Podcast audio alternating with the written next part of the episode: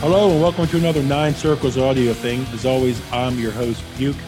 And this time, on the heels of our album of the month chat on Falls of Rauros and their album Key to a Vanishing Future, I am joined by their guitar master, vocalist, multi-musician, instrumentalist.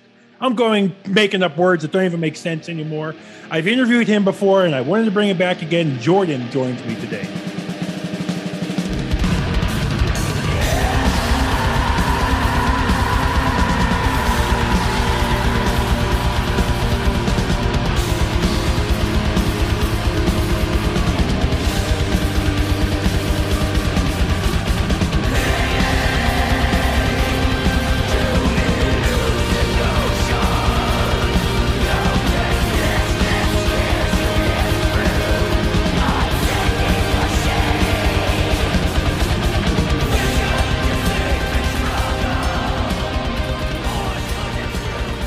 Jordan, how are you doing on this Thursday, my friend?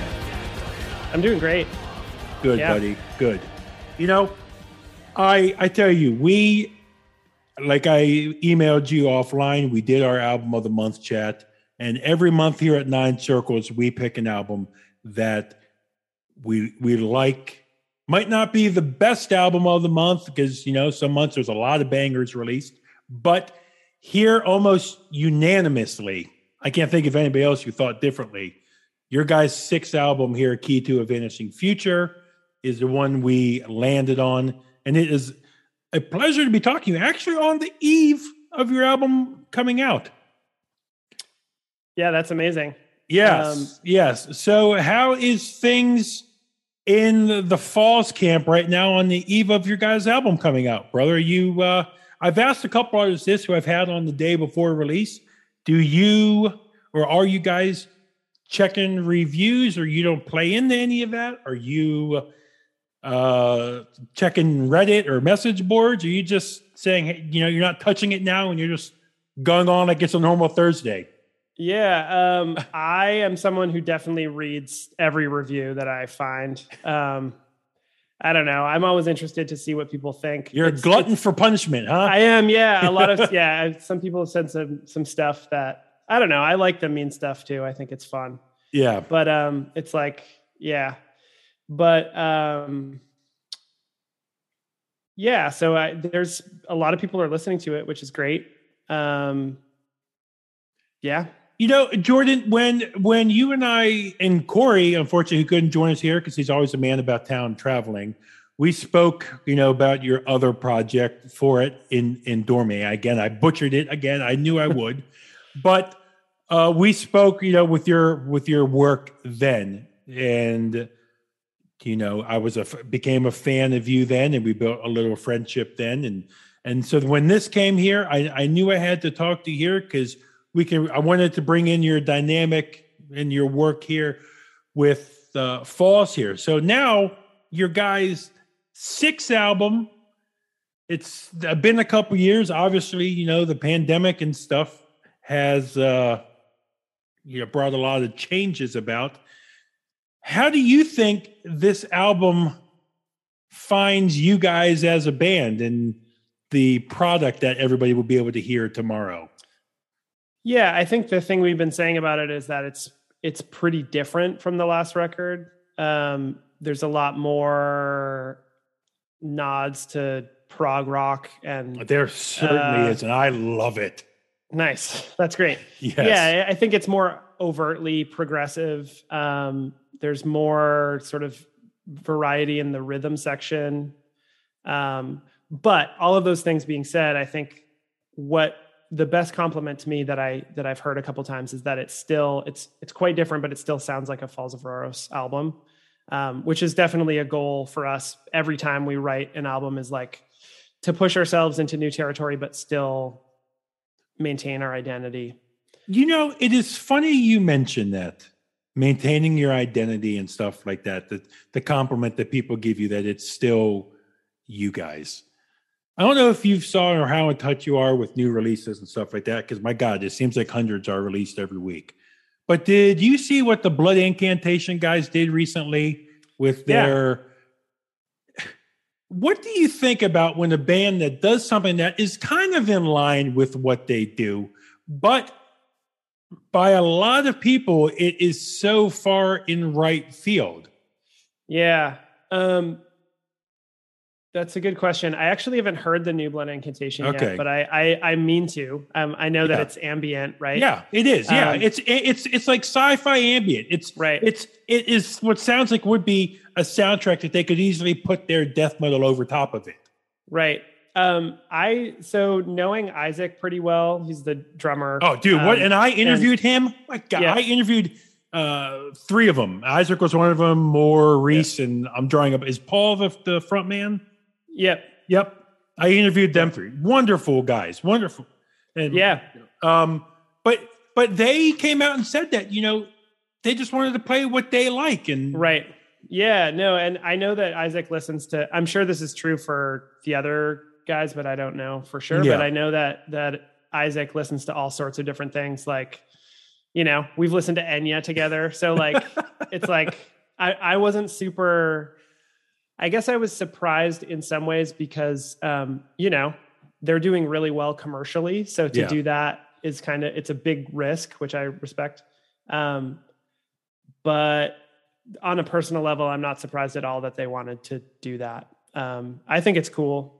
I think it's also funny when people get upset about it too, because it's like, you don't have to listen to that one if it really bothers you. I don't know. It's just it is funny you mention that, because there was a member on our staff who brought up that people thought that there must have been a band or artist who may have done this, but people thought that they were pulling a fast one. Like, yeah, we're releasing this ambient album. We may drop a single or something, but no, here's the real album. And it's, true to form, but no, we got, Time Wave Zero is an ambient album. Right. And, you just mentioned it. And like we've said, if you don't want to listen to it, fine. Right. But you know what, Jordan, you say that this, with your guys' album, The Key to a Vanishing Future, is true. It does still have that Falls sound. You guys also, though, at the end of the day, I'm not in Falls. Joe Blow isn't in Falls. You guys don't owe it to anybody to. You can play what you guys want. Yeah. I mean, it's kind of the whole point of doing it. I mean, at least for us, we're not making a living off of that band. So, and even if we were, it's like people, I thought the whole point of, writing music that isn't just pop music is to satisfy your own creative, whatever inclination. So yeah, when people get upset about what you choose to do, it's just interesting. You know what? So, I think it may be, like we've talked in the past, Opeth being my favorite band of all time. Mm. When Heritage came out and they went total prog, abandoned the growls and all that stuff. Huge uproar. Huge uproar. I think it's because as fans, people do get invested. Yeah, that makes sense. To a band. Yeah. And when something comes out that is maybe so different, they almost are kind of like, whoa, what is this? Right. It would be like, it would be an extreme switch, but it would be like, yeah, if the next Falls of Rauros album to come out was like a spoken word album, people would be like, right. Wait, what? Right. Yeah. Yeah. That makes sense. And it's like, yeah.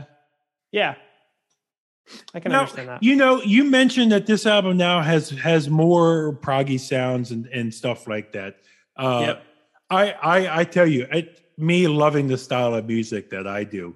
I loved the first single, Clarity, when that started hitting airwaves a couple months back. But Desert of Heart, man, when that hits you in the survival poem, ooh, it's the hairs on me, the goosebumps. It's I love it. Where did this come from, my friend?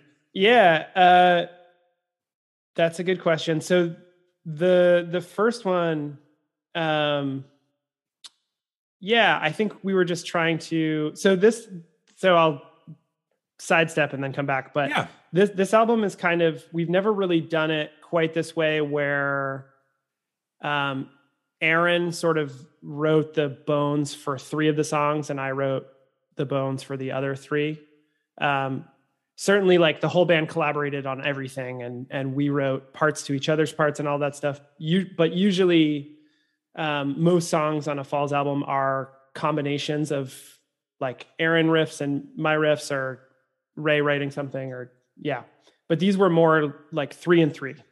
And Desert of Heart is a song that Aaron wrote the sort of basis for. And I guess I'm just going to speak for him. I think he was looking at exploring like just lower, more downtuned, more chuggy, dark sounding stuff than we've really done before. And also stuff that wasn't necessarily like still metal, but not necessarily black metal drums. Yeah. So sort of focusing on different styles of rock and metal drumming and incorporating that into our style. And Survival Poem is one of mine. And again, like I didn't write the whole thing, right? Like I wrote like the bare bones riffs. Give yourself more credit, Nick. Come on. And everybody brought their own stuff to it. But like the skeleton I put together mostly. And so I think I just wanted something that was more like, at least started out, you know, I don't know, traditional doom or something like that. And then, but it doesn't end up being like that. It's not super down tempo. But yeah, everybody in the band loves Warning. So whenever we can sort of like emulate that a little bit, but in our own way, I think we get excited by that. You know, so. My friend, is it kind of your guys' shtick to do like 6 tracks? Is that something that you are aware of, that you guys kind of stick to around six tracks? Yeah, we let me see. So usually it's like, because like on the first album, it was 8 tracks and a couple instrumentals. Right. So is that something that you guys are aware of that you guys do? Or we are. Yeah. We are. Yeah. We actually, we got a record contract that we didn't end up signing, but we were reviewing it. And one of the criteria for the releases was at least 6 tracks on the album, which I thought was pretty funny. It's like, I guess it makes sense, because if you're like, here's our album and it's one song, that's from a record label standpoint, that's pretty hard to market, I guess. Yeah. But yeah, we do 6. I think Vigilance Perennial is 5, but yeah, 5 or 6 usually. But we're working on writing. The big difference, another big difference about this new record is that it's 6 like sort of full length, like the songs are all around the same length within a minute or so, instead of some really long songs and some sort of interlude type stuff.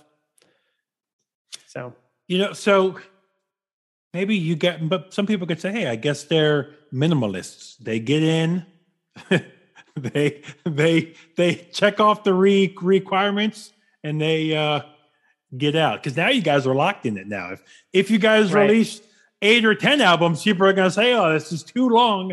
I don't like them anymore." Right. Well, another big constraint for us is we really want the album to fit on one LP. Yeah. Since Believe in No Coming Shore, we've done that, so they're all between 40 and 44. You know, minutes. It is so funny you mentioned that, my friend. The other day was spinning Mirror Reaper by Bell Witch. Mm-hmm. And that's, of course, one song, but 4 sides. Yep. It's definitely a thing. Yeah, it's the same thing with like Dope Smoker. I have that on vinyl, and it's like you like have to flip it mid chord. Yeah. Okay. I always tell people, and I pride myself on doing an unscripted pod. I love where it goes. You own it on vinyl. I own it on vinyl. Mm-hmm. I own it because of the rep that it has about it and where its place is in metal. Sure.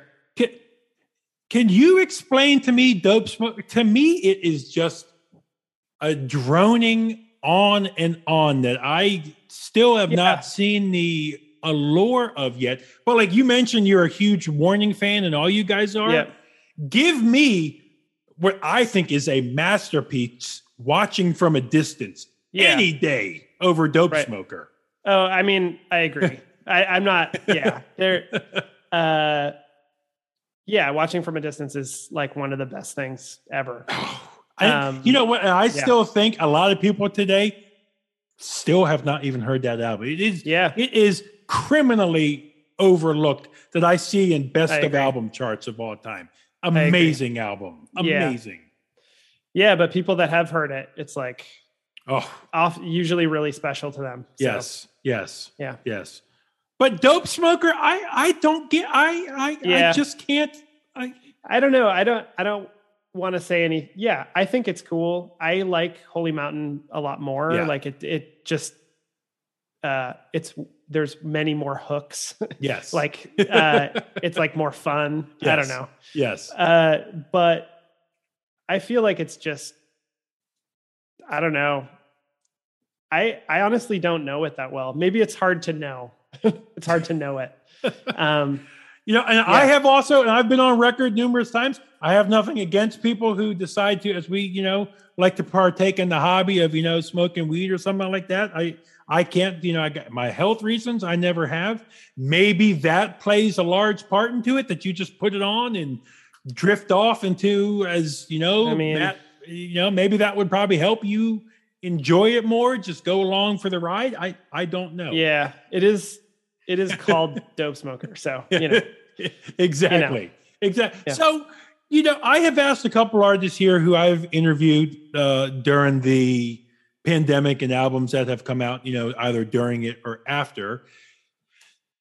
Has the pandemic, how is it for you, my friend? Did it, you and I, of course, did our interview during the pandemic, but for you here looking at like Falls and for you personally, did this allow you a chance to reflect more on music and discover or learn more about yourself? Or was this a time for you to step away, spend more time with your partner or family or friends, maybe obviously an isolated group, or in nature, or pick up another hobby altogether and you kind of let music fall by the wayside?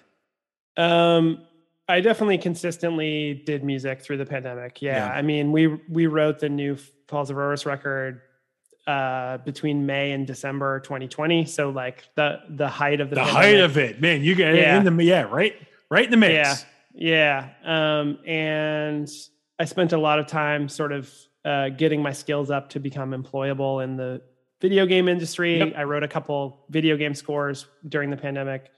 So really sort of dug in. That's kind of, I think, how I dealt with it in a lot of ways. That being said, like my partner and I did, at least that first summer, spend a lot of time outside, which was cool. Didn't do many winter sports this year. It just, what is your big thing that you do in winter? You a skier? You a snowboarder? No, I mean, I say that and it makes it sound like that's a normal thing to have winter sports. No, mostly just walks outside. Yeah.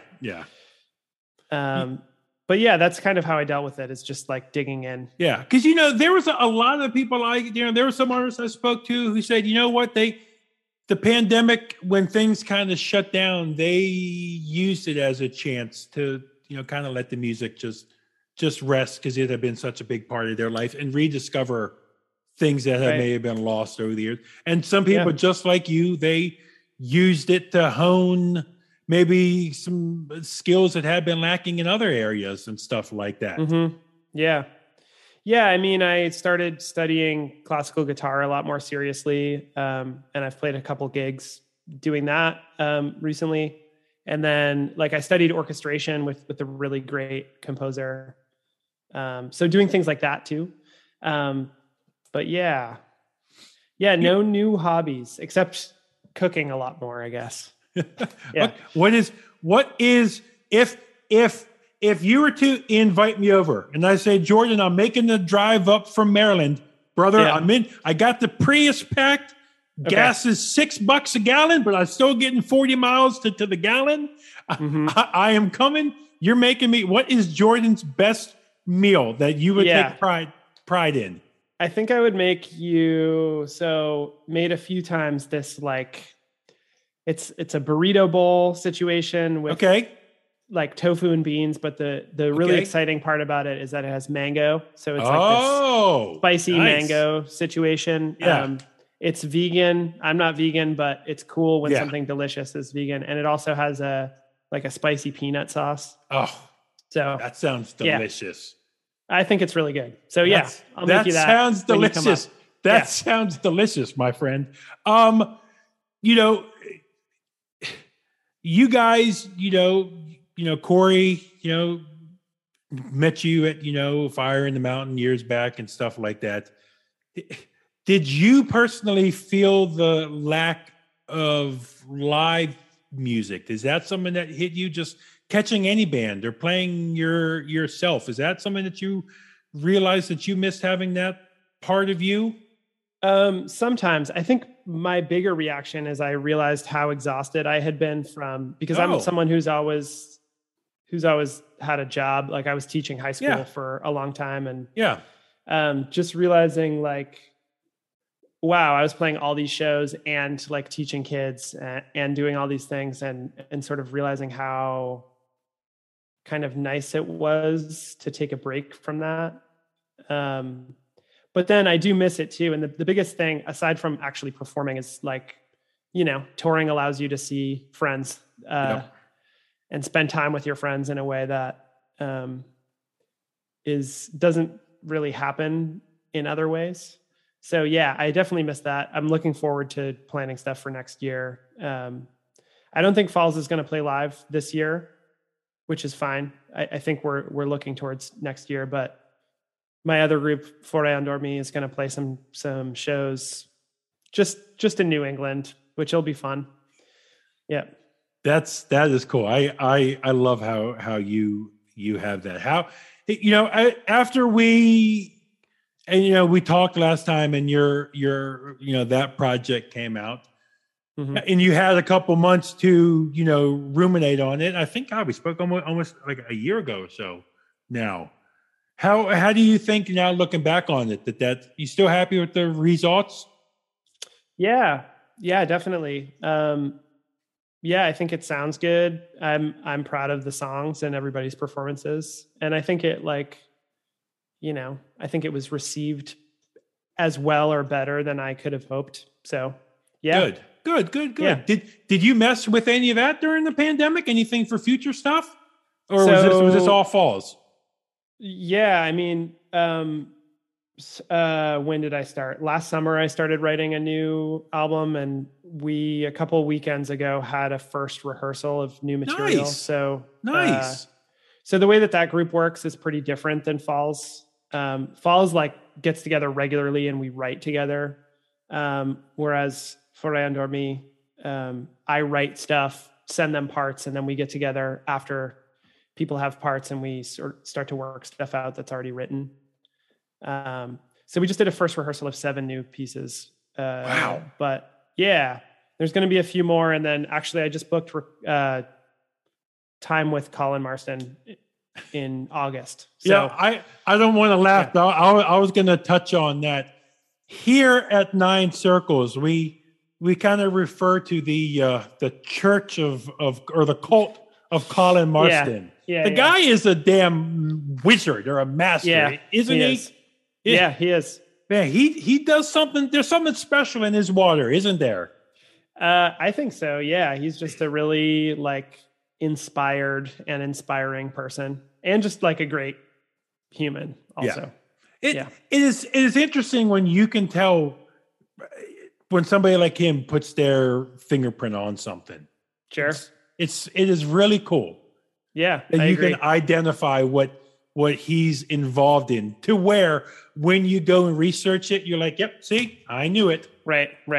Totally. I knew it. But what is it working with him that just still maybe blows you away? Is it just the ear that he has for things? Is it just like a scientific level he knows about music, time, and structure and how it should sound? Is it just like just such an understanding with it? What is it about him that, you know, since you've worked with him now, that you can really say that he has such a good hold on things?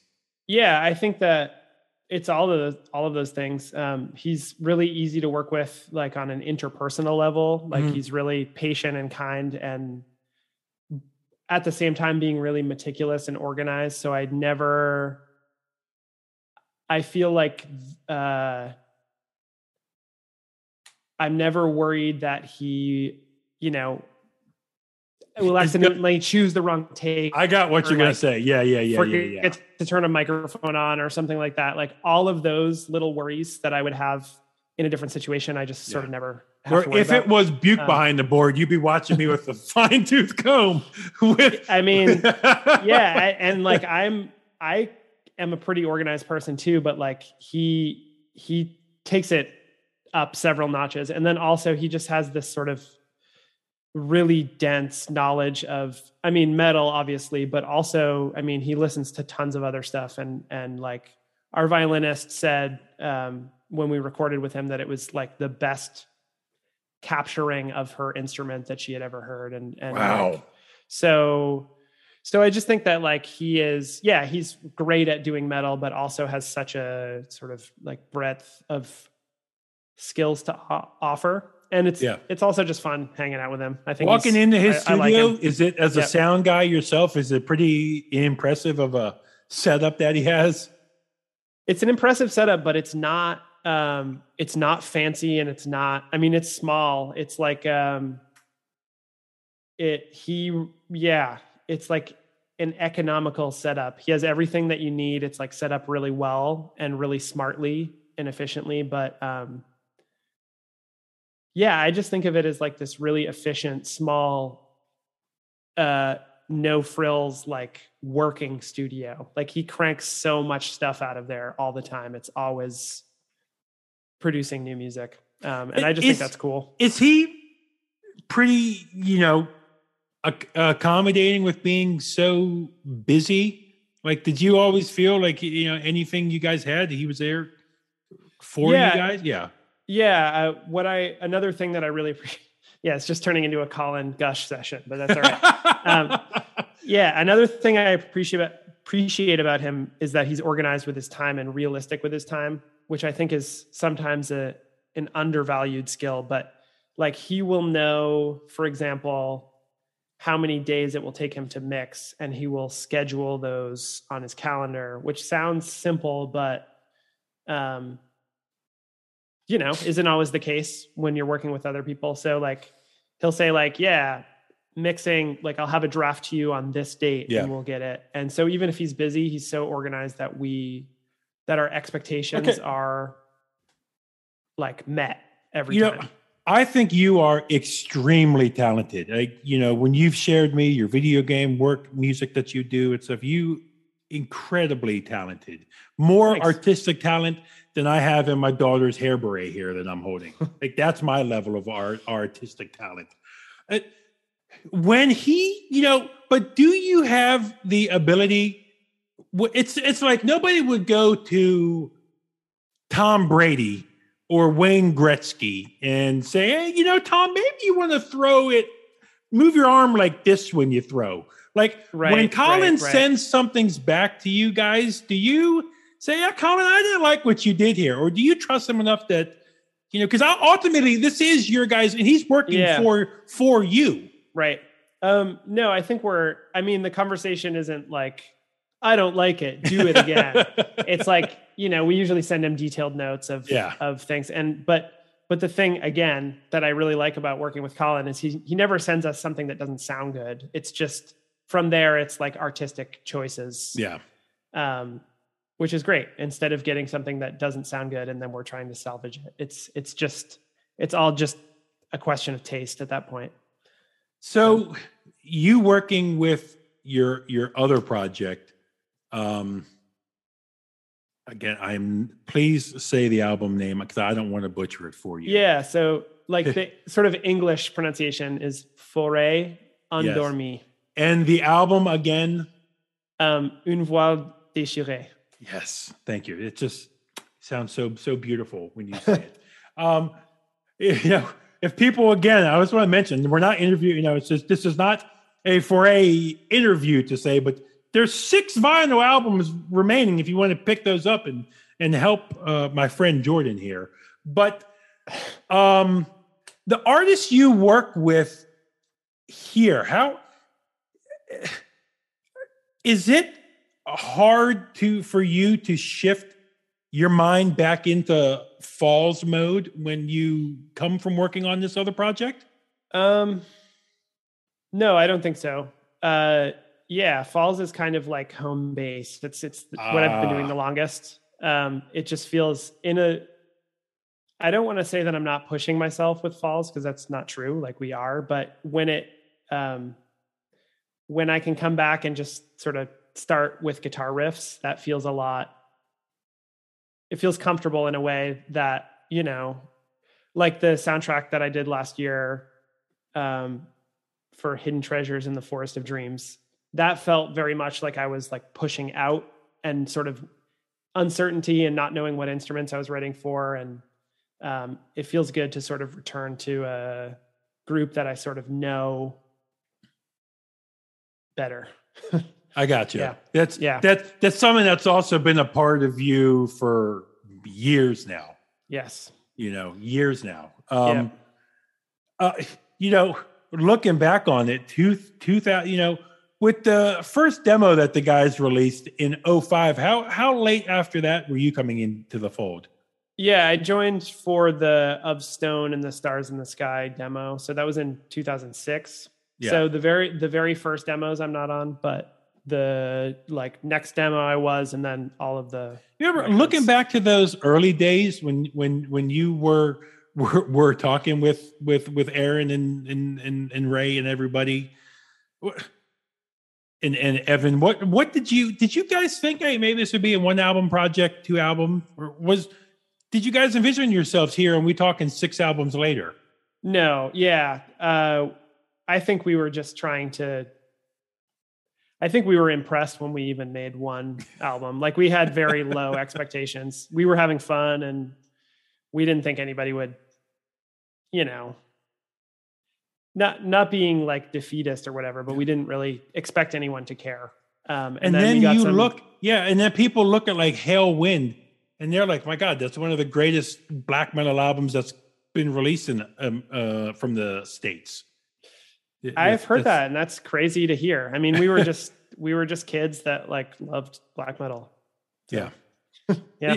You know, but the thing is, you guys have your own unique American black metal sound, and that's what I wanted to get across again. That when we were doing our album of the month chat, to me, true like European black metals for me is very bland, very boring. And I know black metal has gone through many different iterations and it's taken on a bunch of different styles. But like, you know, people, you can crucify me for this.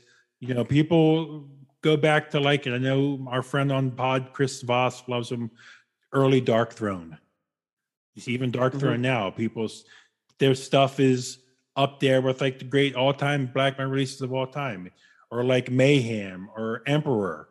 Give me Ishan solo stuff before you give me any Emperor. That's me personally.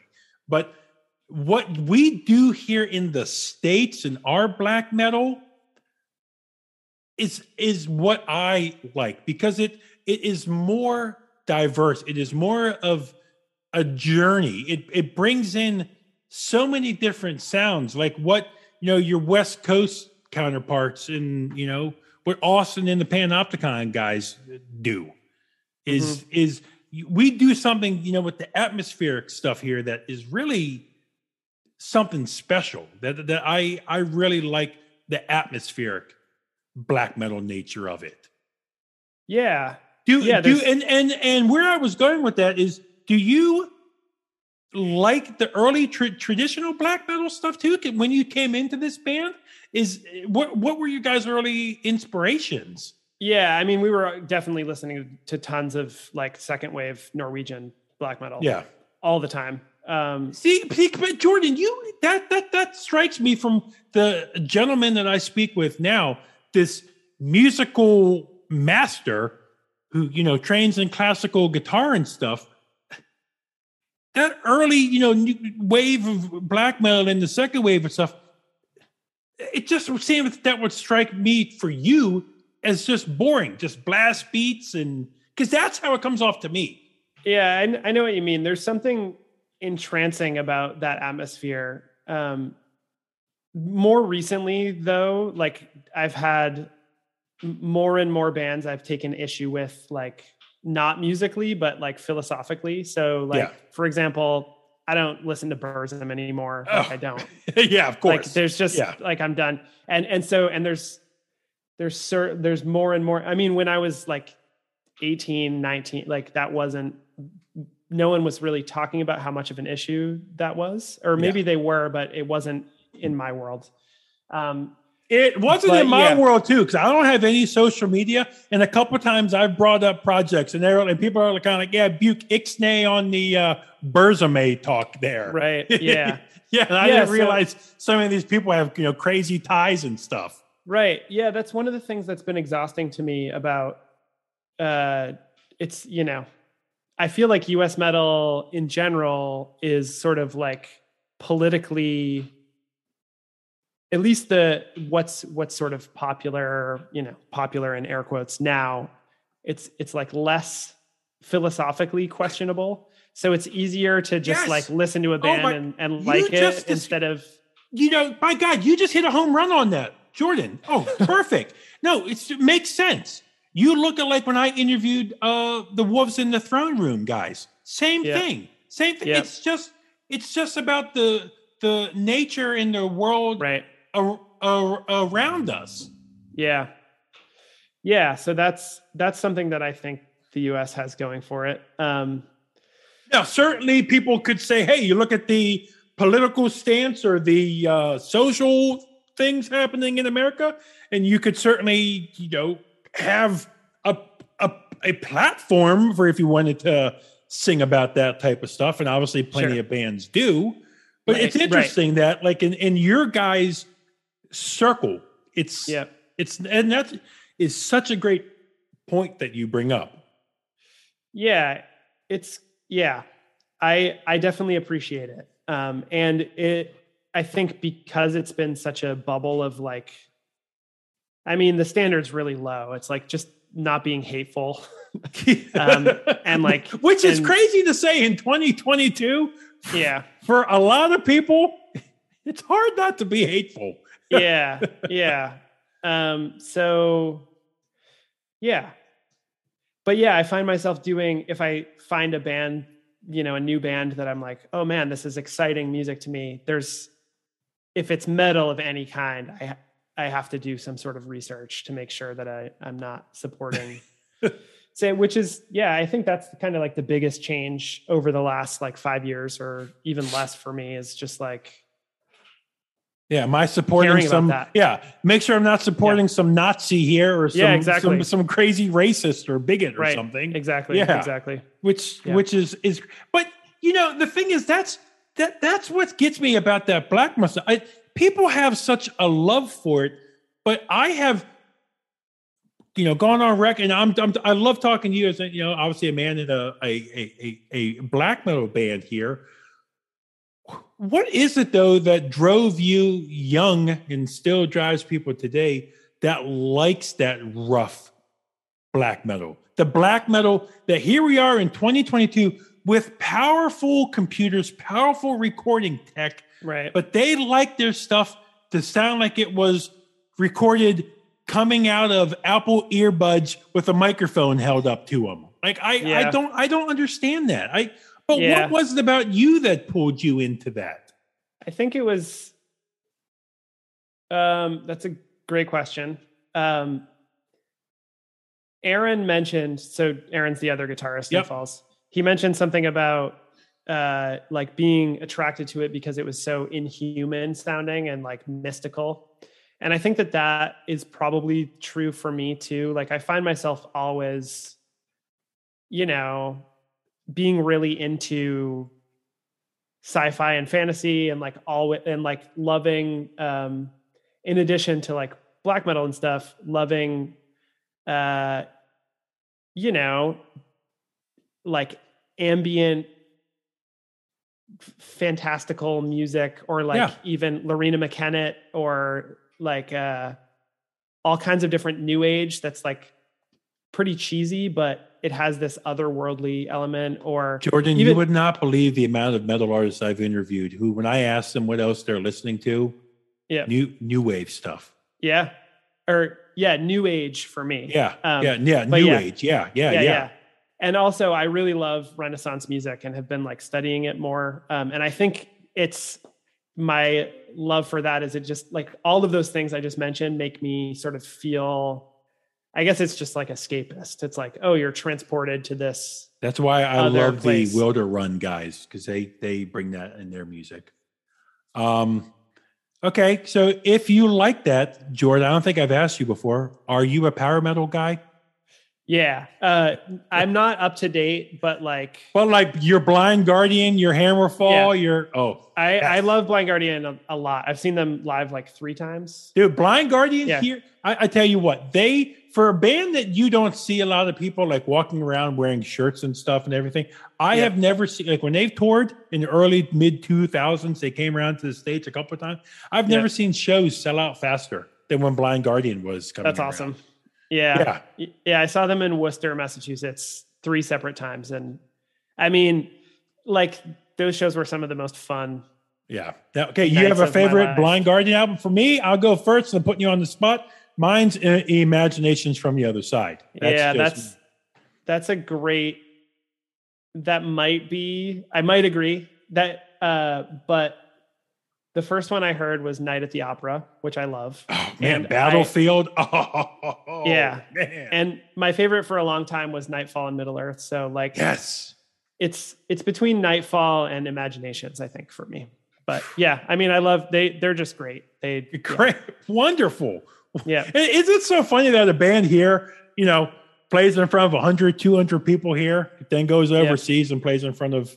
I know. Yeah, I saw Manowar. I love me some Manowar. I saw Manowar up in Baltimore. You know, maybe 100 people there, but then you see Manowar playing in front of 70,000 people over in Germany. Yeah. It's the States is not. Yeah, it's not the most supportive for metal. Now for sure. you with like your love of Renaissance music and learning classical guitar and stuff is from you playing what you play, is that hard to learn? Well,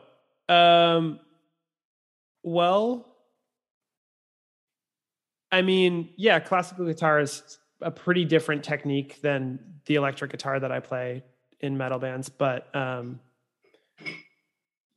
think it like, I mean, I went to music school, so it's sort of in my wheelhouse. And then... Where'd you go? Yeah. I went to the University of Southern Maine. So it's a school, it's like half an hour from where I live. Yep. And I... Majored in what? So I just got a Bachelor of Arts in Music, and I was originally a saxophone player, and then I transferred to... or I changed to be sort of like a composition focus. And then I went back and got a master's degree in composition there. So. And here I am, a guy who drank too much and failed out. Well, I did also drink too much, but I just finished, I guess. You know, it's music stuff. It always amazes me what people have different focuses in. Like Dave Davidson of Revocation majored in, music, with polyrhythm being his thing. Whoa, cool. Like cool, like so cool that you could get a whole degree around that. Like a major in composition, like a master in that. What's your final project? Because we just had a wonderful girl on staff. She just got her master's in the medical field. Cool, crazy hard for her. It was it was like you threw her in a torture chamber. That last year was rough for her, but she made it through. Yeah. How was masters for? How is a master's program for music? Is it pretty rough? I think it's much. It was compared to that fine. I think medical school is probably much more difficult. My final project was a recital, so just like really an evening of music that I wrote. And so one of the pieces actually was a 3-part thing that I called the String and Hammer Quintet, and I ended up the 4 plus me people that played it ended up being the first lineup of Forêt Endormie. So like I asked them all to sort of start a band, and that was the first piece for the band. And then the lineup has mostly shifted since then, but that's kind of like, there was sort of a direct line between my master's degree and starting that group. Because I really just wanted to make sure I had a place to get that music performed, because I knew I wanted to keep writing chamber music. When you're in school, did you have to read classical music compositions and everything and get a good understanding of them? Yeah. So do you have, I've tried to ask this before, or I've tried to do internet search. It wasn't before I started interviewing a lot of people. And, I've done hundreds of interviews, and I love talking to people, if that's obviously not clear to you and our listeners by now. But it wasn't until I started talking to like a lot of guys from tech bands and a lot of guitarists in general, how much like they love jazz music. Sure. For the, like the fluid nature of, especially playing live, how jazz is almost like stand-up improv. Yeah. When you're just kind of flowing with it. And that's what they turned me on to a lot of great jazz music. What is it about classical and chamber music that drew you to it? Is it the volume of it? Is it the how many pieces there are in it? Yeah. That is, great question. I think I liked as a listener, and still like, sort of like just how many colors are available. And there's just a lot of great music in the repertoire. And I like the idea of sort of entering a tradition where, so like in Falls of Rauros, it's an oral tradition. We write the music together. We never write it down. The communication is all sort of like done by talking and playing with each other. That is so cool. Which is different from classical music. Like the tradition in classical music is that there's a composer and then there's performers. And you don't necessarily even ever talk to the performers. Really? You just... Like as a composer, I could write something and then another group that I've never met could play it. And I like the idea of basically writing for instruments that I don't play. And so, but something that's becoming more common that I see is composers leading a group, sort of a set group that they write for. And that's what I'm doing essentially, is like, this is a group that I'm going to keep writing for. And those people might shift over time, but like, instead of just writing a piece that I hope some group will play, it's like, no, this piece is specifically for, or this album is specifically for this group. Now, would you get the same pleasure if you were hands off from the playing yourself, Jordan? I don't think I would get the same pleasure, but I would get equal amounts of pleasure. Yeah, like take any famous. Chamber group, any famous symphony, of course, if you had like some world famous, would of course the spectacle of seeing a world famous orchestra play would be probably a once in a lifetime experience. Yeah. But I'm sure there would be a part of you like, man, I wish I was up there also playing it too. Yeah.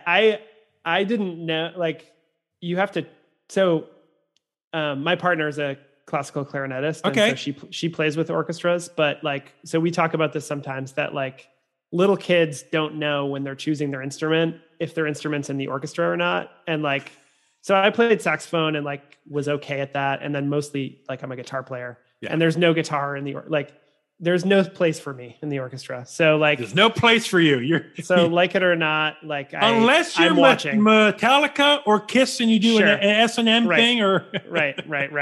Yeah, that's the best, you know. So, but it is one of my goals to write for orchestra. But you know, I won't be performing with them. That's fine. Like that, I don't need to be a part of every performance. I do love performing with. What does she play? You said clarinet. Yeah. She's okay. She's on the last Forêt Endormie record as well. Okay, now on clarinet's part of an orchestra. Yep. But you never wanted to learn like the French horn or something, or I think by the time I was interested in orchestral music, it's like too late. Like in order to be good enough, you have to start when you're a little kid. Yeah, so like. Not to speak for her, but I'm sure she has been in the scene a long time. Yeah, definitely. And it's like not quite as extreme, but it's like me as a 23-year-old, you know, getting really into classical music, saying like, I want to be in an orchestra. It's like similar to being, you know, 20 and saying that you want to play professional football and you've never played football. But you know what though, Jordan, the thing is, you know, of course we can't speak for her because she's not on the mic. But like you in Forêt or Falls, it's you in a small thing, right? In an orchestra, I you know, don't put me on the spot here, but it's what 20, 30, 40 people. Yeah, you know, unless you have you're a soloist, it is more of like a team sport dynamic. Definitely, yeah. I mean yeah. So that's something that you kind of, you know, you have to like that dynamic that I don't know if there has to be, of course, solo clarinetists. Definitely.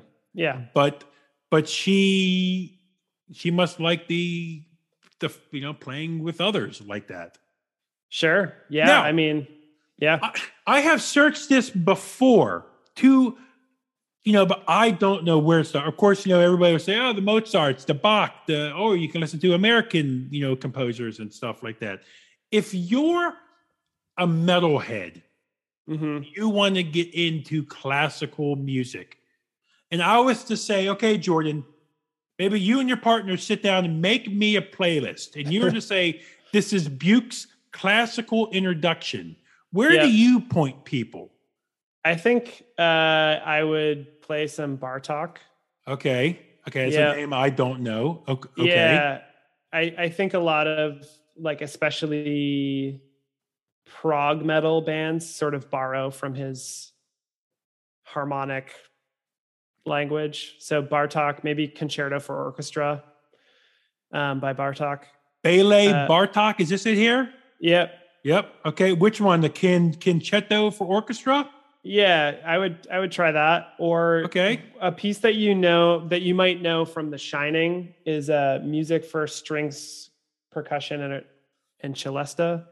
Did I say that right? See, I don't see Jordan. All this stuff goes over my head. Like string quartets numbers 1, 3, and 5. Where is 2 and 4?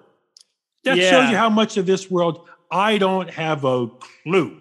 Yeah, classical music is more confusing than just like, this is this record by this artist, you know, it's just, but yeah, I would recommend the same composer, music for strings, percussion, and celesta. Okay. And I think you would probably recognize some of that. It's like, it was used in The Shining, if you've seen that movie. Okay. And what was the first one again by him you recommended?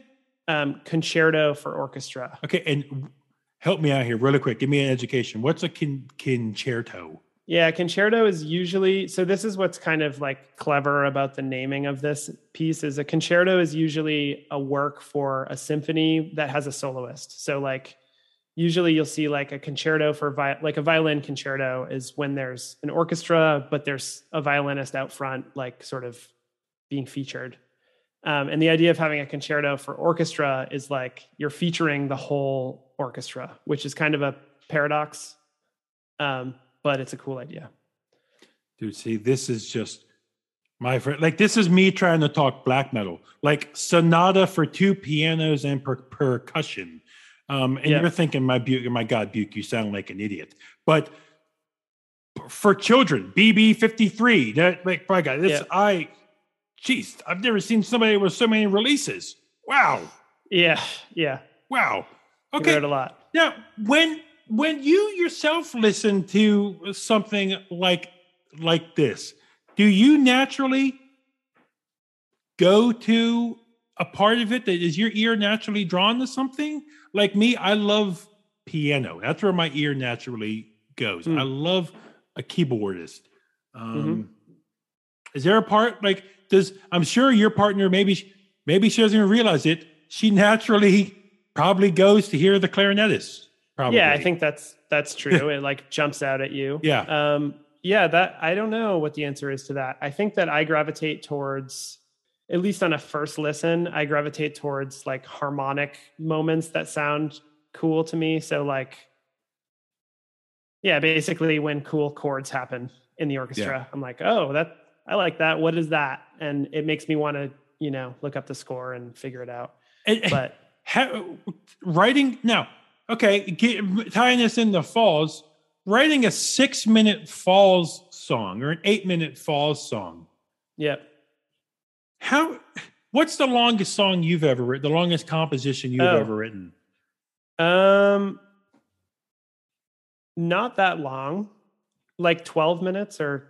Okay. Yeah. Okay. Could you do if you tried, could you write a whole one of these concerto pieces? I mean, I like to think so. Sure. I love the confidence. Yeah. Yeah. I mean, it. I'd like to think, I haven't had the opportunity or I haven't made the opportunity for myself. Jordan, we see bands do it. Like Satiricon's done it. We mentioned Metallica, Kiss. I know Septic Flesh did it. Maybe a one-off. Maybe try and get your partner here to help you out. Get some friends. Follow me here. Falls with a symphony. I mean, it'd be pretty cool. Yes. That just a one-off thing. Record it. Oh, that would be awesome. That would be awesome. Yeah, I mean, I'll let you know if it happens for sure. That's probably a nice way of saying, yeah, Buke, yeah, keep dreaming. Yeah. I mean, it's, yeah. Okay. A couple more and I'll let you go here. I've kept you for an hour and I do appreciate the time. I love talking to you and I could go long. You did mention, you and I have stayed in touch about your video game work. How is it writing for a video game, composing for that? Where the music, people love video game soundtracks. Is that, I know you're doing that professionally now. How do you like doing something where the music is in the background, but can also, people can listen to the soundtrack all by itself? Yeah. I mean, I love it. I think it's cool and pretty different to, when you're writing a record, you're writing something it's the whole thing. Like a lot of times people listen to music while they do other things, but the album is the whole thing. Whereas with a video game, obviously music is almost always supporting. It should be supporting the story or the gameplay or whatever. And so I think that's an interesting element and also provides challenges because I think that one of the things that I do as a composer is like my music's pretty busy. So trying to sort of leave more space for it to sort of sit in the background is a challenge. I also really love starting with the aesthetic of, like, I did this mobile game called Revenant, which is like this fantasy, sort of this retro fantasy game. And I really enjoyed digging into trying to match that world with a fantasy soundtrack. So it sort of inspired me to do things that I wouldn't do with my music projects. And inevitably, like, those ideas that I explore will come back into the music that I write just for music. So, yeah. Do you see yourself 10, 20, 30 years from now when you're old? Is music something of you that you always have to be doing? Yeah. I mean, I think that that's just sort of my thing. Yeah, it always has been since I was little. And just, I like other things, but it's just kind of what I do. Yeah. Yeah. It's kind of who you are really at this point now. Yeah. Jordan, I always like to ask people this before I let them go. And I want to ask you this here so you can go enjoy your night. And I appreciate the time. If there is a song on Key to a Vanishing Future that you think really encapsulates Falls right now and where you guys are at, what would you say that is? Because I know, they're different and each song is a kind of different journey. Or maybe a personal favorite that you have here. Yeah, I actually listened to the album today for the first time in a long time because I knew that we were going to talk and I was like, I started to not remember what it sounds like because it's been so long. I think that Desert of Heart maybe is, it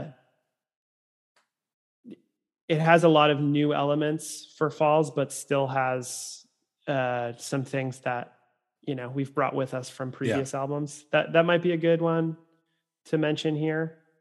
Yeah, I'll go with that one. Okay. It's probably my favorite, that, or like I mentioned earlier, Poem. Cool. My friend, I have truly appreciated the little friendship you and I have built. Me too. I truly mean that. I will do everything I can to continue supporting you in all your projects. When you have another project of anything, we'll talk again. Awesome. I tell you, thanks. does from the last question I got asked to, as a man who can write full compositions and stuff like that, does simple music bore you? I would say that do you get bored when you listen to some music that's not? I definitely get bored when I listen to some music, but I wouldn't say that it's simple music. I like the distinction between simple and simplistic. Music is often great. Like, simple is not a bad thing to me. But simplistic, where the ideas are just sort of like not thought through, or kind of like my interviews. Yeah. Exactly. Yes. Nice. I can't, for example, I'll give you another classical composer for your list, because you said piano. Yes. Eric Satie is a French composer who wrote mostly piano music. Satie. Okay. A lot of his music is simple in a lot of ways, but it's not simplistic at all. It's incredibly sophisticated, but relatively simple. That's some of my favorite music. 4 million monthly listens on Spotify. Nice. This gentleman did something right. Yeah, do each of these countries, when you listen to classical music, can you identify, hey, that's French, that's American, that's German? It depends on the composer. Yeah. Do you have a favorite American that's like ours? I do air quotes. That's our composer. Is there one that American you really like? I really like Missy Mazzoli. Okay. She's like a current New York composer. She's great. Got it. Yep. So yep. I'll go with that. Okay. Yeah. Got it right here. Yeah. See, I reckon you gave some.